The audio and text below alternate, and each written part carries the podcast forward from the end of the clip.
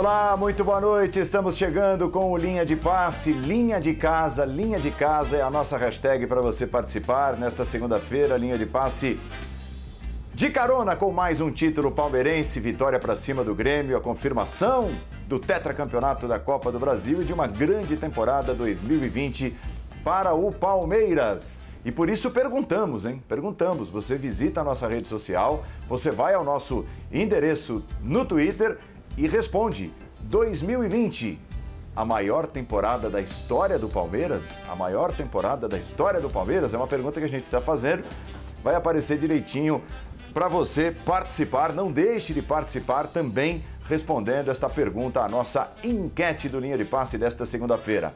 Deixa eu abrir aqui o time de comentaristas dos canais ESPN e Fox Sports. Aí estão eles: Jean Oddi, Paulo Calçade, Vitor Birner, Leonardo Bertozzi. E claro, contamos também com a sua participação. A nossa hashtag, desde já, à sua disposição, Linha de Casa. Antes de começarmos a falar sobre o título do Palmeiras, a temporada 2020, o que ela representou, quais as marcas eh, essa temporada vai deixar e até a comparação com uma grande temporada que foi a temporada 2019 do Flamengo, eh, vamos ouvir um pouco do Abel Ferreira, o técnico campeão da Copa do Brasil, português campeão da Copa do Brasil, falando como o Palmeiras pode fazer para se manter no topo, como esteve em 2020 e agora em 2021. Fala, Abel! nós temos que perceber exatamente que se ficarmos iguais que vamos que vamos que vamos parar. Para mim, o grande segredo do sucesso é no momento em que tu ganhas, perceber o que é que tens que melhorar e continuar a investir para continuar a crescer. Não é esperar que as coisas corram mal para depois ir trocar. E é nestes momentos que realmente é preciso perceber o que é que é preciso continuar uh, a apostar para continuar a fazer este clube crescer. E porquê? Porque a partir de agora passamos a ser um alvo. Somos uma equipa que toda a gente vai querer ganhar, todos os adversários vão se sentir motivados para derrotar o, o, o, os líderes, os campeões. Não é aprender na derrota, né? é aprender na vitória. Apesar dos acertos, digamos assim, continuar aprendendo para melhorar. Pelo menos é esse o caminho que pensa em seguir o Abel dirigindo o Palmeiras em 2021. Tá certo ele, Jean Oddi? Boa noite, bem-vindo. Boa noite, Paulo, Bertozzi, Calçade, Birner, fãs de esportes. Ah, certamente ele tem razão, né? Mais uma vez, acho que as entrevistas do Abel Ferreira são sempre muito boas depois dos jogos e não tem dúvida alguma, né? Eu acho que é, o que ele falou vale para qualquer contexto, para qualquer situação.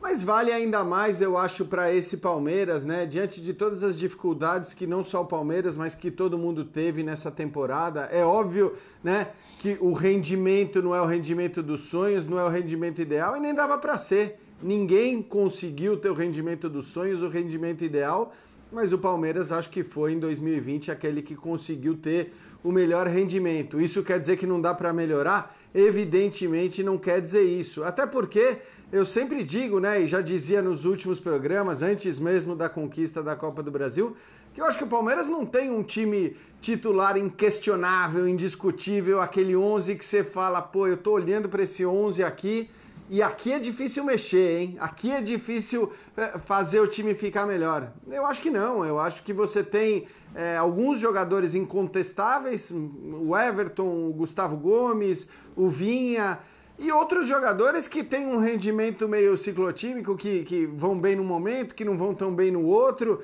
É claro que na média a maior parte deles foi bem, né? Vale para o Rafael Veiga, por exemplo. A volta do Wesley foi importante.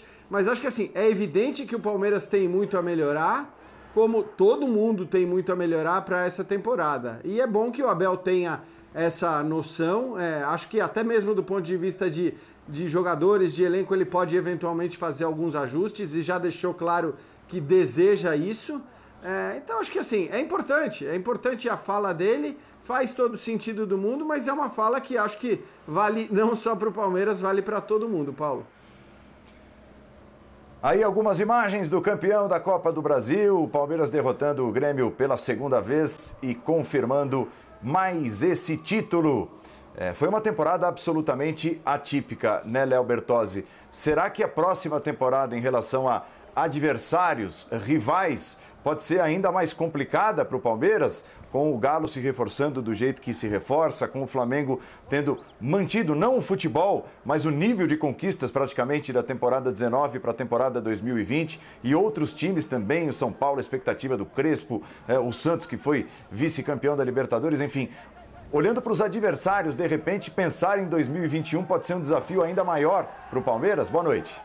Boa noite, boa noite, Paulo. Boa noite aos companheiros. Bom estar de volta aqui das férias, né? Prazer reencontrar os amigos do Linha. Já chamando a atenção que agora o Linha é podcast, hein? Então ouça o Linha também nas plataformas digitais se você não conseguir ver, vale muito a pena. É, 2021 promete ser uma temporada difícil, talvez mais difícil que 2020 por um fator chamado calendário nacional, calendário das seleções. Você tem que se preparar sempre para o pior cenário possível. E o pior cenário possível para o Palmeiras é um cenário em que talvez metade das rodadas do brasileiro, estou falando metade porque pode ser isso mesmo, ele não, ele não vai ter o Everton, Gomes, Vinha, são jogadores de seleção, são jogadores frequentemente convocados para suas seleções e podem ser chamados. Tem Jogos Olímpicos esse ano, e olha quantos bons jovens o Palmeiras pode ter aí chamados para uma seleção olímpica. E a gente sabe que time brasileiro não peita a seleção, raramente peita quando tem convocação de jogador, alguns até gostam porque eles podem ser vendidos. Então, é, eu acho que o planejamento tem que, ser, tem que ser sempre pensando no que pode acontecer de pior. E, e a gente tem hoje, é, por exemplo, na Europa tem a situação do Liverpool. O que, que, se critica? Pô, o Liverpool não, não, não pensou, falou: hum, e se o meu melhor zagueiro se machucar? E se eu tiver um problema aqui ou ali, eu, eu vou estar tá pronto para lidar? E a resposta talvez tenha sido não. Então acho que você tem que preparar hoje no futebol brasileiro é quando tiver o meu pior momento, em que eu tiver metade do time convocado, tiver uma ou duas lesões, eu vou conseguir ainda ser competitivo? É, acho que essa que é a questão que o Palmeiras tem que responder. Acho que isso passa pela, basicamente pela manutenção do grupo, mas o calendário não vai se aliviar, né? Calendário tem que agora se acertar, tem ele, o calendário começou agora. O do Palmeiras de 2020 terminou ontem. E você vai ter que dar um recesso para os jogadores, já voltar. E aí já emendar a fase de grupos da Libertadores, Brasileiro, Copa do Brasil e tudo de novo, para terminar em dezembro. Então não, não, não, não dá pinta de ser mais fácil e eu não tenho nenhuma expectativa de que vá se apresentar no Brasil esse ano um futebol melhor do que se apresentou em 2020 por isso. Então acho que as capacidades de adaptação às diferentes, diferentes circunstâncias do Abel Ferreira, que eu acho que ele fez muito bem, vão ser de novo muito necessárias. Mas o Palmeiras vai ser um dos times mais atingidos por perda de jogadores em momentos cruciais, especialmente quando a gente fala de Campeonato Brasileiro. Oi, Paulo Calçade, bem-vindo. Olá, olá companheiros, olá Paulo Andrade, olá você que nos acompanha aqui. É, o futebol brasileiro ele é uma montanha russa do rendimento, né? então a gente quer encontrar é, o que uma temporada diz para outra, né? Elas não dizem absolutamente nada, nada. Ainda mais com pandemia, não tem como você linkar uma temporada na outra. A, do, a de 2019, antes da pandemia, né? aí vem 2020, né? E a gente consegue, engraçado, né? Hoje, quando a gente olha para o futebol, a gente olha muito para o futebol de 2019. Só que futebol, uhum. houve futebol em 2020 e que terminou agora ontem a temporada. Mas a gente é quase um ano que a gente conseguiu pular no futebol também. Então, um rendimento, um campeão de determinado ano, um clube de sucesso, ele é resultado daquilo que ele produziu e também do que os outros produziram.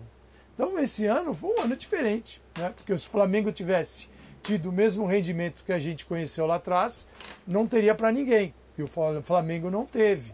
Ele ganhou o brasileiro.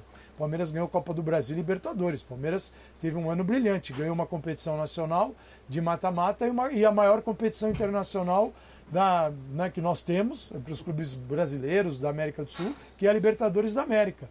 Então o Palmeiras teve um baita sucesso. Ah, mas se, o se, amigo, se tivesse, se, não, não adianta. Eu tenho que olhar para esta temporada e não vou conseguir comparar uma com a outra. Então o Palmeiras fez uma, uma temporada de salvação, como todos tentaram se salvar. O Palmeiras, nessa temporada cruel, trocou de treinador e em 122 dias esse treinador, a partir da estreia dele no dia 5 de novembro contra o Red Bull Bragantino, jogo de volta, oitavas de final de Copa do Brasil. Palmeiras vinha com quatro vitórias seguidas lá do Cebola, quer dizer, o Abel recebeu esse Palmeiras já lançado, né? Não recebeu um vestiário em frangalhos e ele continuou o trabalho muito bem. Agora, Quando ele fala em evoluir, eu vejo é óbvio. Por quê? O que ele fez nesse Palmeiras é muito pouco. Muito pouco. Como muito pouco?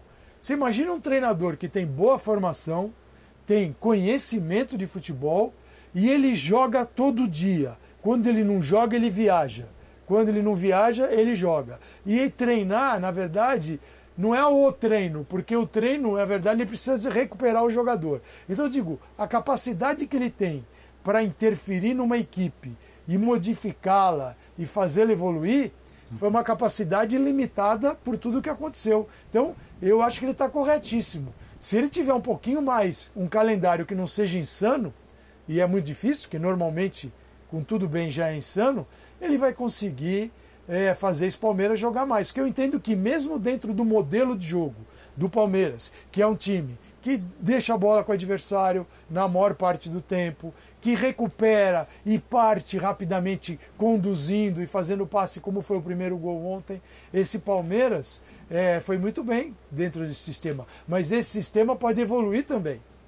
Não precisa modificar, buscar outro. Esse pode evoluir, Paulo. Só que esse cara não conseguiu fazer em 122 dias, nesse calendário, tudo que ele podia. Então, acho que o, o que ele fez é brilhante. E o Palmeiras também, dentro das circunstâncias do campeonato e do futebol brasileiro não tem que falar nada do Palmeiras. Palmeiras, ah, o Mundial, gente. Libertadores com o Mundial não dá nem para comparar. Aí é querer arranjar pelo no ovo, né? Se tivesse conquistado, seria lindo. Mas não conquistou, então vamos valorizar o que é maior, não o que é menor. Essa pergunta é interessante que está na tela, né, Birner? Qual é a marca do Palmeiras 2020, na sua opinião? Qual o legado, qual a memória que o torcedor terá, eh, fora os títulos, né? É, fora o que está escrito no papel, as taças erguidas, mas que marca deixa o Palmeiras de 2020? Boa noite. Boa noite, Paulo. Boa noite aos colegas, aos fãs e às fãs do esporte. Acho que a marca é de um time coletivamente forte, competente na marcação, com transição rápida, que foi muito realista por conta do que fez o seu treinador ao se adaptar às necessidades do calendário numa temporada totalmente atípica. Eu acho que realista e coletivo são exatamente as palavras que definem melhor o perfil do treinador do Palmeiras. Quando ele fala sobre a necessidade de evolução, ele não está falando só para nós, para a torcida. Esse é um recado que ele deve dar constantemente dentro do grupo do Palmeiras, porque a gente sabe que existe acomodação depois de título, existe mudança de comportamento. O próprio Flamengo acho que serve um pouco como referência, né? Porque não conseguiu nem de perto ameaçar reproduzir, nem de longe, a, o futebol do ano passado. E o Palmeiras tem algumas perspectivas bem positivas, porque boa parte desses jogadores decisivos eh, são jogadores jovens, com capacidade de evolução. Não são jogadores prontos, são jogadores que podem ser desenvolvidos pelo técnico que gosta de fazer esse trabalho. Então, esse é um aspecto positivo. O outro aspecto positivo é que ele não teve tempo nenhum para treinar. Ele vai ter muito pouco, mas ele vai ter algum.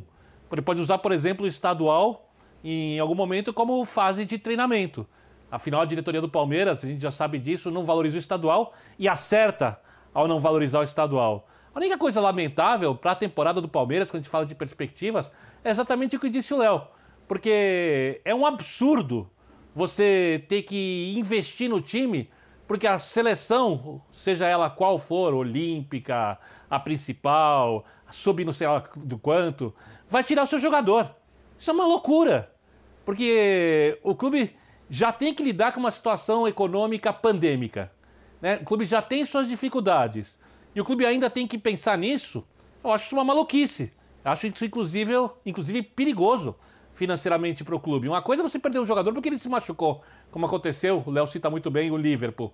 Outra coisa é você perder jogadores em metade do campeonato porque eles vão ser convocados para a seleção, para jogar de graça, num, por, um, por, uma, por uma equipe que pertence à CBF e que há muito tempo não representa, digamos assim, a maior paixão do torcedor brasileiro. Não é a seleção de 70, não é a seleção de 82, não é a seleção de antigamente. O futebol mudou muito. Né? A gente já teve Copa do Mundo em que a seleção foi diretamente para a Europa sem sequer passar no Brasil, os jogadores, no tempo de Ricardo Teixeira da CBF. Então eu entendo que a seleção tem sua importância. Na Copa do Mundo a seleção é relevante, o mundo para, o país para por causa disso, mas no calendário usual, todos os anos, é uma maluquice. E eu acho que uma hora os clubes têm que fazer alguma coisa. A direção do Flamengo, em outro momento, fez no ano retrasado. E eu espero que a direção do Palmeiras também faça, apesar de não acreditar que isso vai acontecer. Em termos de títulos, é uma temporada incomparável, não, Jean? Porque, olha, Copa do Brasil, Libertadores, tendo vencido o Campeonato Paulista, que tudo bem, é o de menos, mas foi uma vitória contra o maior rival na decisão.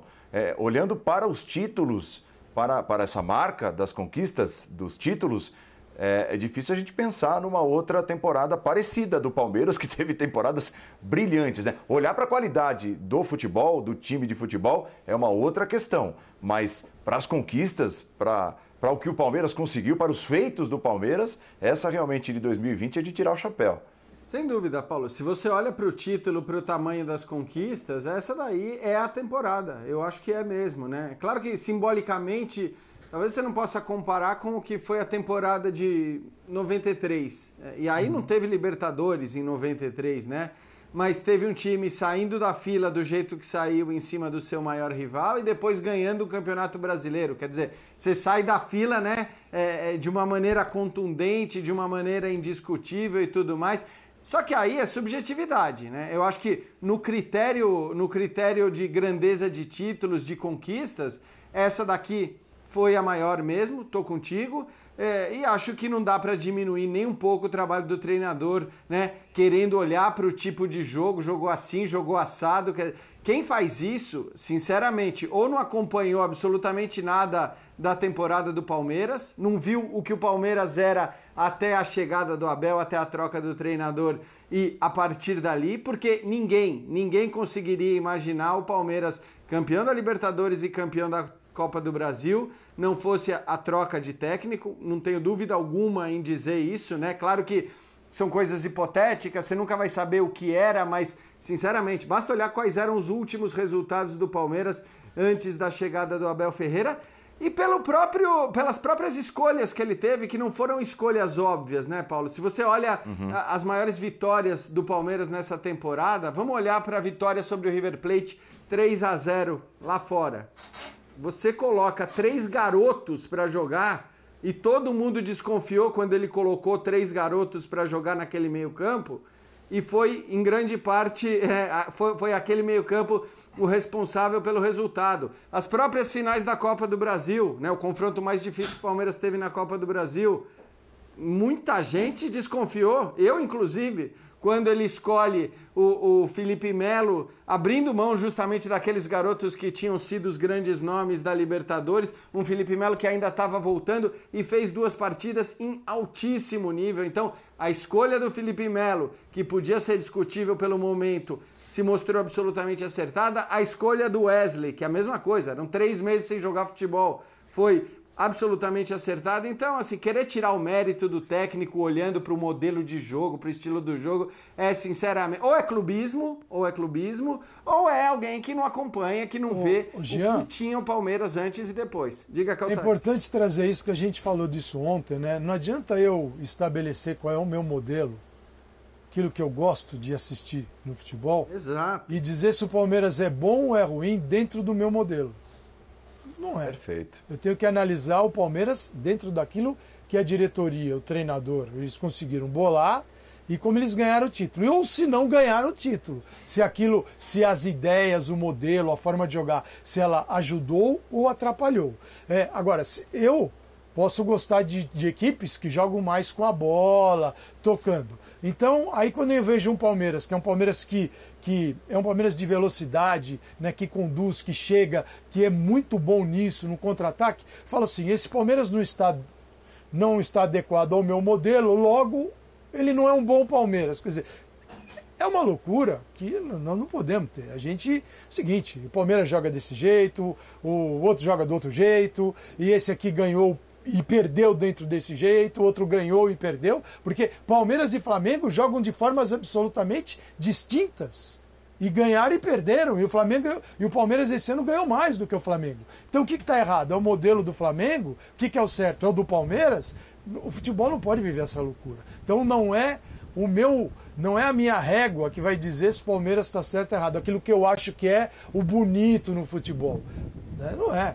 Não é. Eu, eu, acho que esse é um campo, isso acontece demais, né? É bom o Jean lembrar disso, que isso acontece demais. Então, a gente pega e o que é bom para mim, ah, então passa a ser bom pro, pro futebol. Não, o Palmeiras, dentro do futebol, o certo e o errado é um negócio assim que não existe. É, isso, isso é uma coisa que eu vejo. Essa é coisa que eu vejo muita gente discutindo do, do Simeone, né? Que é um cara que mudou um clube de patamar para os patamares mais altos e tem gente que torce o nariz ainda porque não gosta de, da maneira que o time dele joga. E, e cara, existem dezenas de maneiras de chegar ao, ao, ao topo.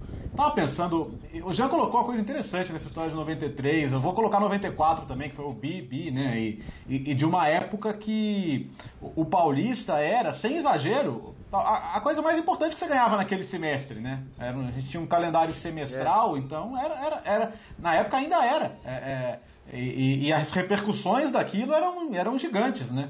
Então o palmeirense que viveu a final de 93, a final histórica do fim da fila, e a, a, de 2020, que infelizmente já não teve público, é, talvez ele não lembre de um minuto mais da final de 20 e lembre da final inteira de 93. Então, tem coisas, que, tem paralelos que são impossíveis. Comparar o estadual tem que contextualizar, né? Agora não... é, é, impossível, não, não dá para comparar. Né? Então é muito difícil realmente. E, e, e 93 e 94 foram anos mágicos, né? Foram anos de um, de um resgate de autoestima, de, de um torcedor que apanhou, que viu, que estava vendo, que tava vendo um, que tinha visto o Corinthians ser campeão brasileiro pela primeira vez, que estava vendo o São Paulo conquistar também títulos internacionais importantes. Então, eu acho que para o resgate do time do Palmeirense foram anos incomparáveis. Claro que o feito em si, Libertadores mais Copa do Brasil, e ainda tendo estadual, que hoje em dia é nada mais que um, que um bônus, é um apêndice quase, é, como, como, conquista objetivamente é maior. Mas não sei se no sentimento do torcedor que viveu, até porque a gente está vivendo momentos muito tristes em termos de ir ao estádio, né? a gente não pode ir, talvez seja difícil competir, mas no, na, na, nas conquistas frias, esse seria o maior ano.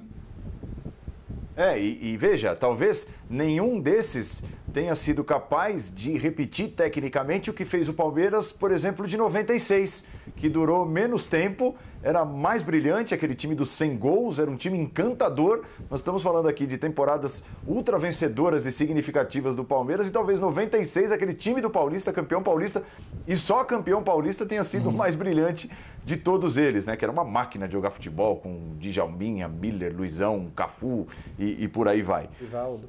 Rivaldo, é só Desmanchar isso. Desmanchar aquele time, eu acho que foi um dos maiores crimes. Eu entendo o porquê, mas, sim, um dos maiores crimes cometidos contra o futebol até hoje. Porque, claro, você não sabe o que ia acontecer nas disputas, mas você imagina aquele time jogando Libertadores da América. Puxa, é, a expectativa, Nossa. não a certeza, a expectativa era de algo fenomenal. Fenomenal. Então, assim, a decepção de quando aquele time dura seis meses e ele acaba, para quem gosta de futebol, é uma tristeza, cara. Fala, não, não pode ser verdade. Pode ser verdade. Muito bem, aí chegaram os portugueses, né? Chegaram os portugueses. Jorge Jesus fez o que fez no Flamengo, um ano inesquecível de 2019. E agora vem o Abel Ferreira, já citado aqui pelos colegas, e em pouquíssimo tempo, com quase nada de treinamento, consegue os feitos de 2020, comecinho de 2021. Dominaram. Jorge Jesus e Abel Ferreira tomaram conta em pouco tempo. Veja, Jorge Jesus, 137 dias entre a estreia e os dois títulos. Aí, ó, direitinho, as datas estão aí. 122 dias para Abel Ferreira entre a estreia e os dois títulos e deixando suas marcas, né, Vitor Birner? Não é que assim, ah, pegaram carona e tal, chegaram, revolucionaram. O Palmeiras tinha um, um assim, uma fagulha de acerto depois da saída do Luxemburgo, que foi aquela fase de transição com o Andrei Lopes, mas deixando suas marcas bem registradas, esses dois fizeram o que fizeram e, e, e entram para a história desses clubes. É, eu, eu tenho uma certa dificuldade de compará-los, porque eu vejo circunstâncias bem diferentes. É, o, o português, por exemplo, pega um Flamengo, não vou dizer apático, mas pouco competitivo, transforma o ambiente em um período curto, mas tem um período de treinamento né, durante a Copa América e tinha jogadores melhores que os do Abel. É, o Abel pega uma equipe que Luxemburgo, onde o Luxemburgo havia feito quase tudo errado, e que o Cebola já tinha encaminhado, e dali em diante aumenta bastante o número de acertos. No que, o, o que eu posso achar de igual entre eles? Eu acho que eles tiraram tudo que era possível de suas equipes nas respectivas temporadas. Tudo que era possível. O Flamengo, por exemplo, oscilava pouquíssimo. É, o Flamengo, assim, pra, é, é, não são times comparáveis pelo futebol que mostraram. Tá? Eu também acho que a temporada do Flamengo, porque tem um título brasileiro, que é o principal título nacional, muito maior que a Copa do Brasil, e a Libertadores é uma temporada maior do que foi a do Palmeiras nesse ano, o que não diminui o enorme feito do Palmeiras. Todo torcedor do país, nesse ano, gostaria de ter comemorado o que o Palmeiras comemorou. Todo torcedor trocaria os títulos que ganhou pelos títulos que o Palmeiras ganhou. E a gente estava falando agora há pouco que essa é uma das maiores temporadas do clube que tem times históricos, no caso, o Palmeiras. Então, é, o que eu consigo achar de parecido é que eles tiraram todo o possível. E aí está a grande virtude. O Abel, por exemplo, é um técnico muito mais coletivo, né? O, o técnico do Flamengo era muito mais personalista. Ele era um personagem que tinha que brilhar no meio das estrelas, ou às vezes até acima das estrelas em campo e conseguia fazer isso sem apagar o brilho dos seus grandes jogadores dentro de campo. O português não faz questão de brilhar. O português, ele é parte de um todo. Então eles são muito diferentes. Um é mais experiente, tem anos de futebol, é até mais malandro dentro de campo, tem mais milonga, né? O ex-treinador do Flamengo. O técnico, o técnico do Palmeiras, ele é um cara que vai melhorar bastante ainda que tá, acaba de ganhar seus primeiros campeonatos, está fazendo a sua história. Então eu acho que são técnicos muito diferentes. Né? O Abel tem tempo de, quem sabe, conseguir os títulos que o Jorge Jesus já tem ao longo da carreira e, e quem sabe até fazer mais sucesso na Europa, coisa que o Jorge Jesus dificilmente vai fazer. O Jorge Jesus acho que já chegou no seu teto quando a gente fala do futebol europeu.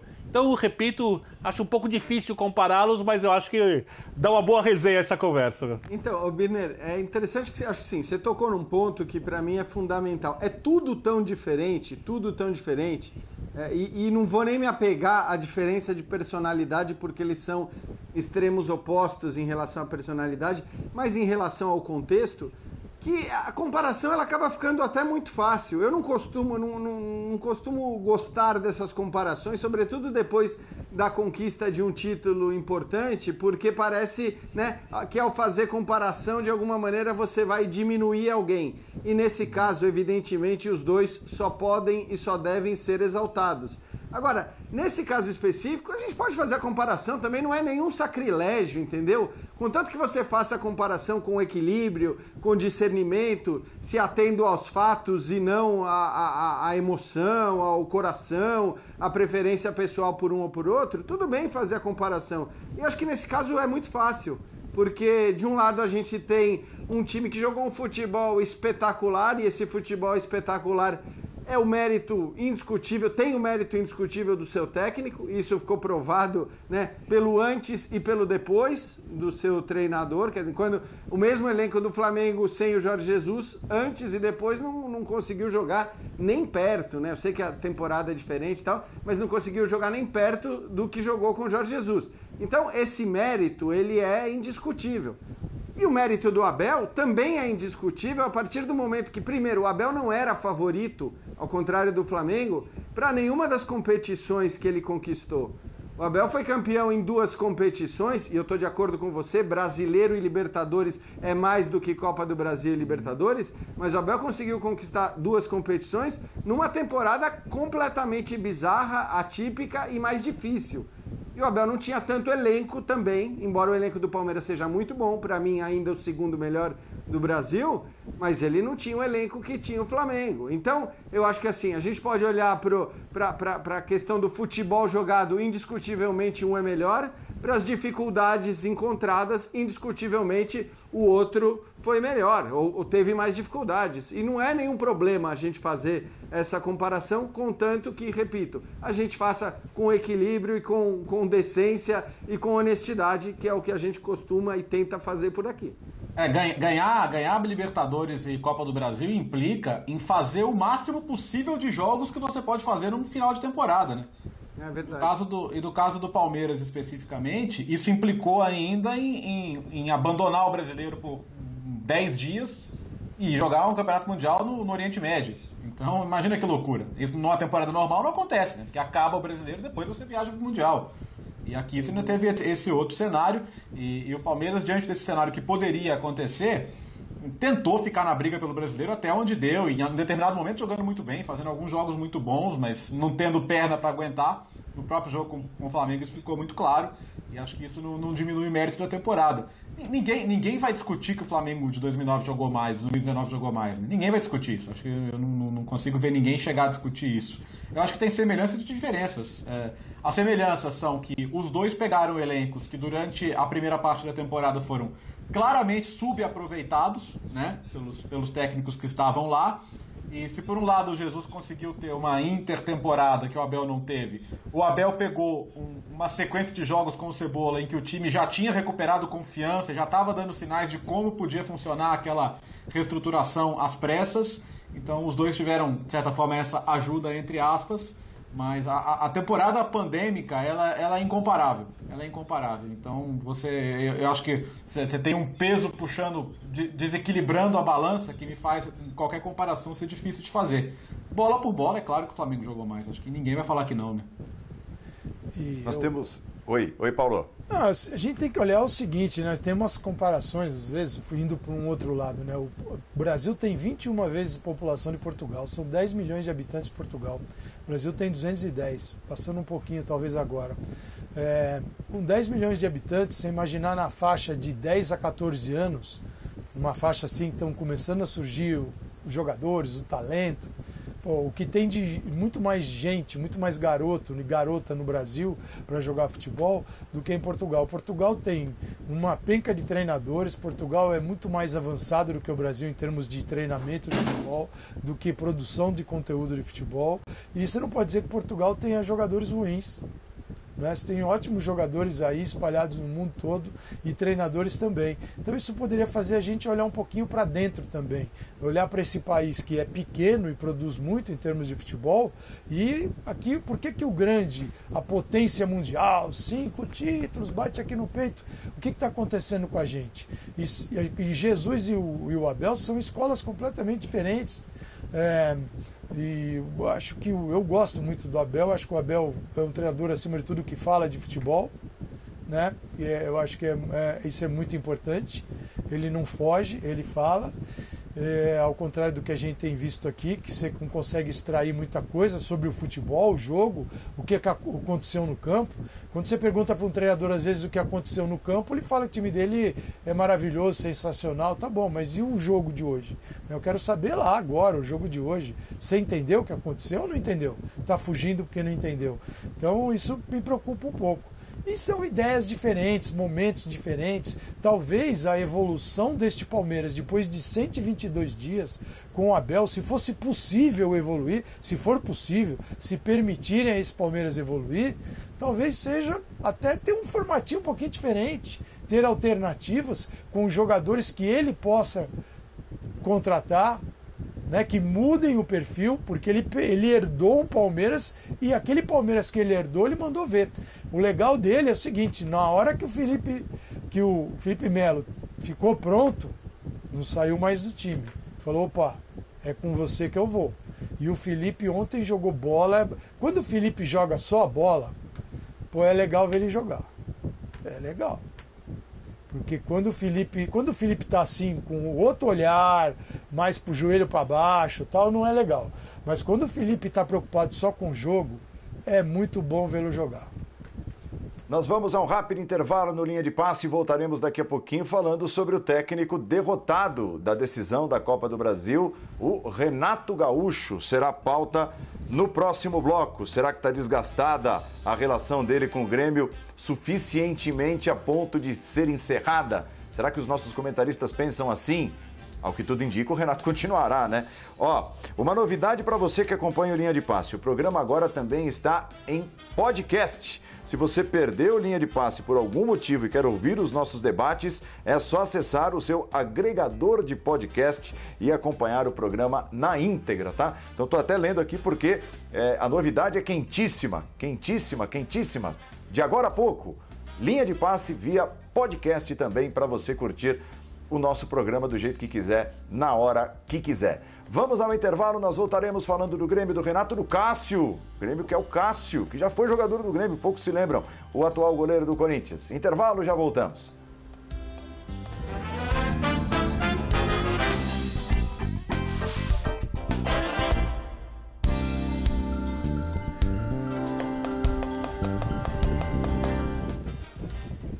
Estamos de volta com linha de passe, linha de casa. Cadê a garrafa monstro, Léo? Que é, você viu? É, viralizou, deixa eu ver. que não é qualquer garrafa. Tá né? faltando Cadê? copo em casa? Vou, vou tampar. canequinha, canequinha. Calçade. Não, é que ela sai direto da geladeira já. Pode.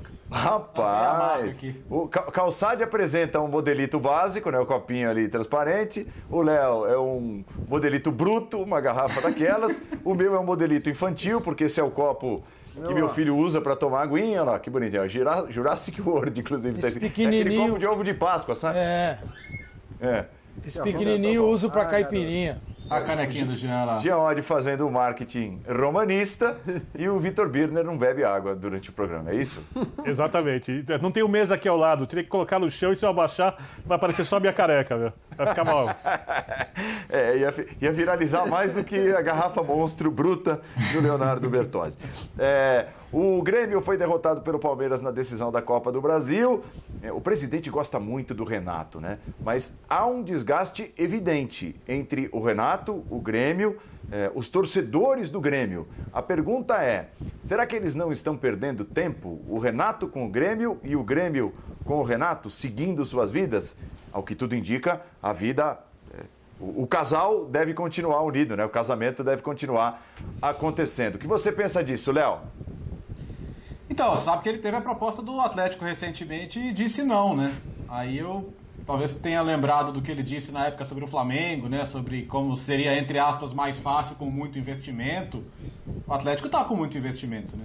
Mas ele não, não quis dar esse, esse passo, não quis mudar, não quis sair do Grêmio, onde ele. Ele tem uma estátua no Grêmio, cara. O Grêmio sempre vai ser casa dele, ele sempre vai ter idolatria, não importa quando ele saia, como ele saia, se vai ser ele que vai decidir sair, se vão decidir sair com ele, aquilo ali é a casa dele.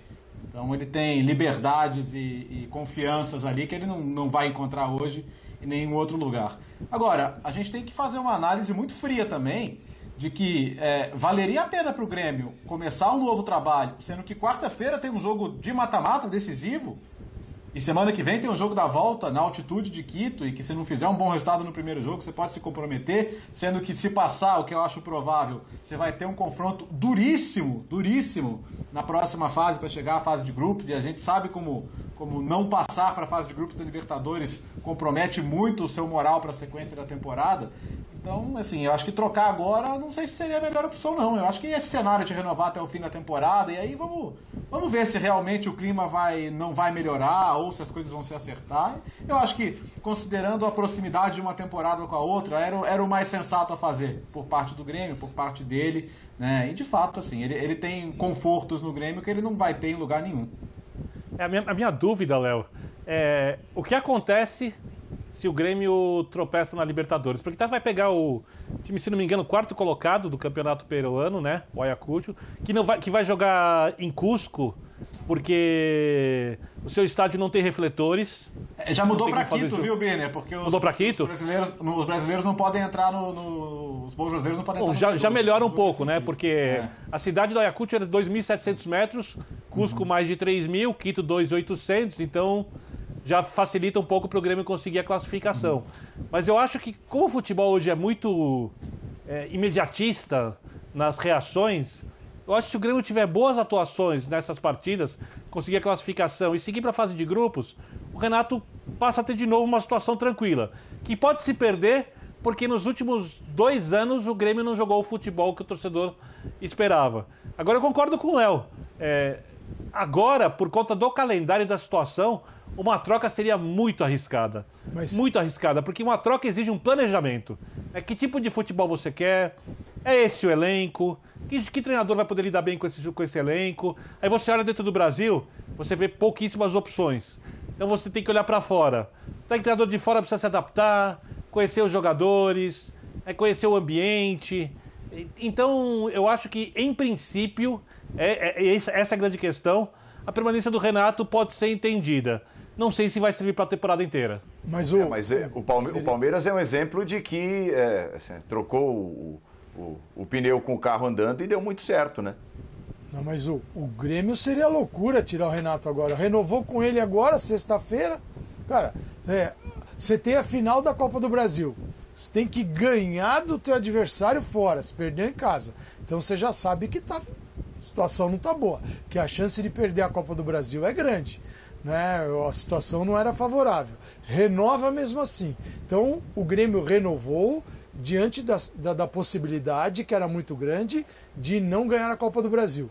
E aí não ganha e começa a olhar para o Renato agora meio estranho, aí é uma incoerência. O Renato, é, o presidente Romildo Bozan, gosta muito do Renato, renovou até o final do ano. O Renato entrou com- na, na reunião com o discurso de usar os guris, como ele falou. E aí, então é o seguinte: o presidente falou, ó, Renatão, não fica esperando muito dinheiro, pega a molecada e se segura aí, malandro. Então agora tem que conviver com o que tem, porque não, não pode ser. O domingo não pode ser a decepção para aquilo que foi feito na sexta-feira. E na sexta-feira, o domingo já estava meio desenhado na sexta-feira, quando ele renovou. Então, Calçade, mas acho que assim, é, é importante que a renovação tenha se dado pela convicção de que o Renato, Isso. como técnico em 2021, era a melhor opção para o Grêmio. Exato. Porque tem muito dirigente, eu nem acho que foi o caso do Romildo, porque a gente sabe que ele gosta mesmo do Renato.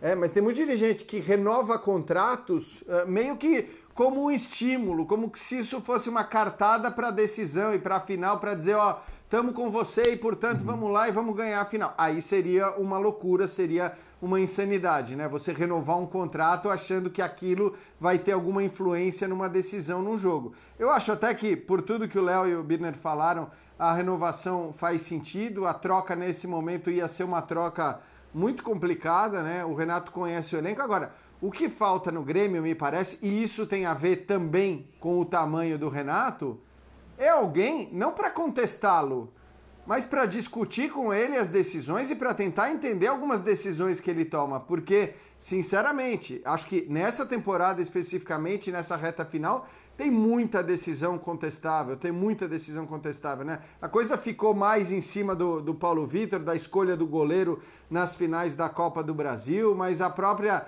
a, a escolha do Tassiano no meio-campo, acho que até deu para entender o que ele queria e de alguma maneira isso até se apresentou no primeiro tempo com o time, né, pegando mais, mais competitivo, brigando mais, mas não voltar com o Ferreirinha, quer dizer, não, não tentar logo no início do segundo tempo um jogador que tinha mudado do jeito que tinha mudado o jogo na primeira final. Tem muita coisa para se discutir. O próprio fato do Grêmio não conseguir jogar futebol no Campeonato Brasileiro, mesmo quando ele sabia que o Palmeiras ia para o Mundial de Clubes e que, portanto, o Grêmio só jogaria Jean.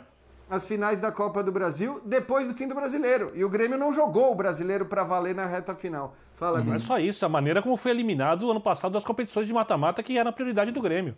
Tô falando da temporada, tô falando da temporada Sim, 2018. É, eu sei, mas Eu é tô que falando eu de tô pegando- 2019. Aham, aham. Não, Assim, com a maneira como ele foi eliminado, time apático num dos jogos, contra, contra o jogo contra o Atlético Paranaense e contra o Flamengo, um baile. Tudo bem, o Flamengo muito mais time, mas é, faz algum tempo que esse Grêmio não rende. Então eu entendo a renovação. Eu não sou contra, mas ela preocupa. Porque o Renato precisa fazer coisas diferentes. Estão vindo treinadores de fora aqui, com suas ideias, colocando algumas coisas diferentes, alguns técnicos, com outros tipos de discurso. Calçado citava, por exemplo, o Abel é um cara que fala de futebol, né? E o Renato parece que acredita no modelo único, que ele não está preparado ou não está pronto para se adaptar. E isso preocupa. A gente só vai saber durante a temporada, porque o Renato não é um mau técnico.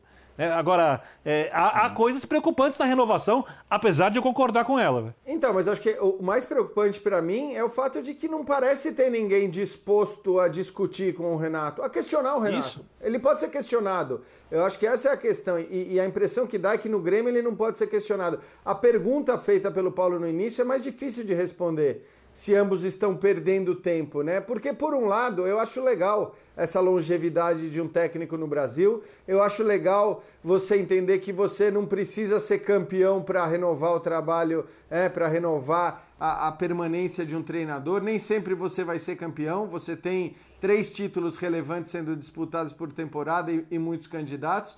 Mas, enfim, você precisa pelo menos estar disposto e ter a capacidade e até a coragem de questionar um treinador quando algumas coisas que esse treinador faz são coisas no mínimo discutíveis. Ele pode até ter respostas ótimas para isso. Uhum. Ele nunca as deu, porque nas entrevistas coletivas ele não fala de futebol. Ele fala de arbitragem, ele fala dos milhões dos adversários e não fala de futebol. Mas pode até ser que no íntimo ali ele tenha a explicação exata sobre as escolhas dele, só que a gente não sabe o dirigente do Grêmio precisa saber e precisa entender por que ele tem tomado certas decisões. Essa, essa, esse interesse no Cássio, que, repito, poucos se lembram, mas antes de, de partir para o futebol europeu já foi goleiro do Grêmio e agora tem, obviamente, um peso muito maior, bem diferente. Faz algum sentido a escolha do Renato? Lógico que tomou as manchetes pelo Paulo Vitor, e o Paulo Vitor não foi bem. É, vale a pena pensar no Cássio tendo o Vanderlei no elenco, que o Grêmio contratou não faz muito tempo, ou vale a pena tentar a recuperação, digamos assim, do bom futebol já apresentado, e não faz muito tempo, pelo goleiro Vanderlei? Léo. Ah, ah, o, eu, assim, o Cássio é um goleiro ultra vitorioso, é um dos goleiros mais importantes da história do nosso futebol, pelo que ele representa, por tudo que ele ganhou. Acho que ele não viveu sua melhor temporada, acho que ele alternou aí altos e baixos, altos muito bons, mas baixos um pouco preocupantes. É, e é curioso, porque agora o Corinthians não tem mais o Walter também, né? Não sei se o Corinthians pensaria em não contar mais com o Cássio de qualquer maneira. Mas é, imaginava, se você imaginava o Vanderlei falando pro gremista, é, o, o, o, problema que você tinha em substituir o Paulo o, o Marcelo Groi acabou, não acabou, né? Tanto que se a gente chegou a ter uma discussão em relação ao Paulo Vitor, é porque esse problema não acabou. Uhum. Então, acho que o Grêmio está procurando um goleiro que dê a tranquilidade que o Groi dava. E o Groi é um goleiro histórico do Grêmio. O que ele fez na, Libertad na conquista da Libertadores é épico. É, assim, é, é, é, um, é uma das maiores importâncias de goleiro em, em, em, conquista que eu me lembro. Comparáveis até às importâncias que o Cássio tem nas conquistas do Corinthians. Então não é fácil, mas... Enfim, acho que o Grêmio tem sim uma, uma questão a resolver. O Grêmio precisa de um titular confiável para o gol e Esperava-se que fosse o Vanderlei, mas não foi, né? É que o Cássio, o Cássio chega com uma. A, marca do Cássio como goleiro é gigante, né? Então você, é, seria uma forma do Grêmio, acho que até dar uma resposta, de colocar um goleiro assim com uma história imensa num outro clube e de conquistas também, né? Um momento mais vitorioso da história do Corinthians tem o Cássio no gol, né? Quantidade de títulos e os títulos conquistados tem o Cássio. O Cássio jogador protagonista é, desse, desses momentos. Então, acho que seria uma, uma forma de dar uma resposta também. Olha, contratei aqui um monstro para pôr no gol aqui do Grêmio. Você dá uma melhorada também nesse astral da torcida. Agora, o outro lado, para o Corinthians, dura explicar para a torcida que o Walter foi embora, vai o Cássio e o Corinthians vai para o mercado buscar um goleiro. É. Né, então, Calçade, é, agora. Ou vem uma grana absurda, e não vai vir, então, ou é mais uma daquelas trocas. Essa, essa é a questão para mim, porque você falou bem, Calçade, o Cássio é uma marca. É uma e marca. marcas custam caro. É, e eu não sei se o Cássio, pela temporada que fez, né, e por ser um jogador também que depende muito da sua condição física, não é a primeira temporada abaixo que o Cássio faz nesse, nesse seu período absolutamente glorioso e vitorioso pelo Corinthians, né? Então, assim, as marcas custam caro e você vai contratar essa marca tão cara num momento que está longe de ser o melhor momento desse goleiro, eu não sei. Me parece é, pouca, pouca ideia, sabe? Pouca. Não vou dizer criatividade, porque você não pode inventar muito quando você contrata goleiro. Você contratar goleiros jovens, evidentemente, é uma posição que talvez é, requer mais experiência, né? Pra, até pra, pela credibilidade, para a confiança que você passa, pela liderança necessária e tudo mais. Obviamente, isso tudo tem que vir num pacote. Mas eu não sei, até pelo tamanho que tem o Cássio, imaginar o que ele custaria e o que ele jogou nessa temporada, acho uma, uma escolha discutível. Se sair baratinho, qualquer um vai querer o Cássio, né? é, do ponto de vista técnico, o Paulo Vitor não é um goleiro confiável. O Vanderlei já foi em uma temporada o melhor goleiro da temporada, mas tem alguns defeitos claros, a rebatida de bola, tem algumas coisas ali que podem ser criticadas. E o Cássio, apesar de também ter seus defeitos, é, todo jogador tem, é o goleiro mais confiável dos três, é o goleiro mais acostumado aos grandes jogos. E se eu tivesse que montar um time pensando em título, seria o que eu escolheria desse, desse, desse trio que, entre aspas, o Grêmio é, pensa para a próxima temporada, se é que ele ainda pensa em manter Paulo Vitor no, no, no seu elenco. Muito bem, nós vamos ao intervalo. Ó, ó, o recado aí. Podcast agora do Linha de Passe. Você pode ouvir também o nosso programa nos agregadores de podcast. Bonito esse termo. Está à disposição a partir de já. É uma novidade de hoje. O Linha de Passe também em forma de podcast para você curtir. Nós vamos ao intervalo e já já voltamos. Tem uma boa parte do programa pela frente com direito a palpites dos brasileiros na Libertadores. Até já.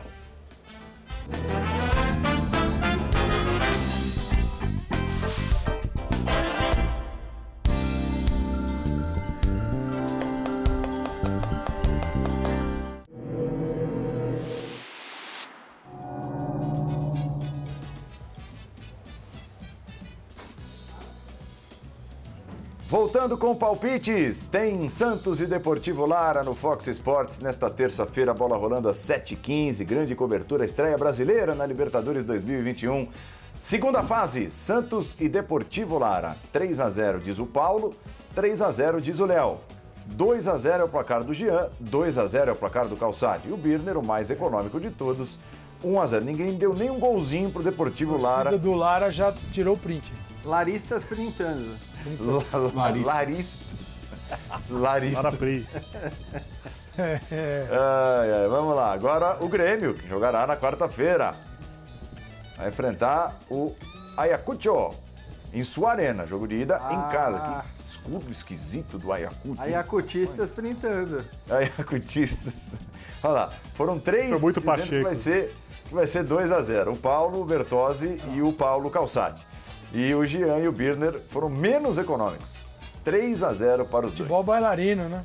Futebol bailarino. Tá bom, tá bom.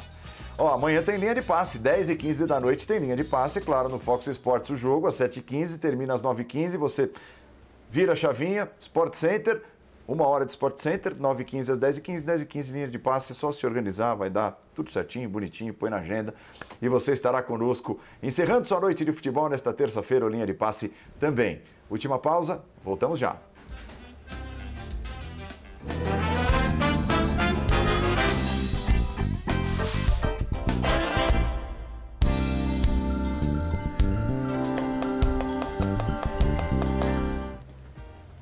É isso, ficamos por aqui. Uma nova edição do Linha de Passe nesta terça-feira, às 10h15 da noite. Acredite, não estou falando em Cássio no Grêmio, nada disso. Jean está de férias de novo.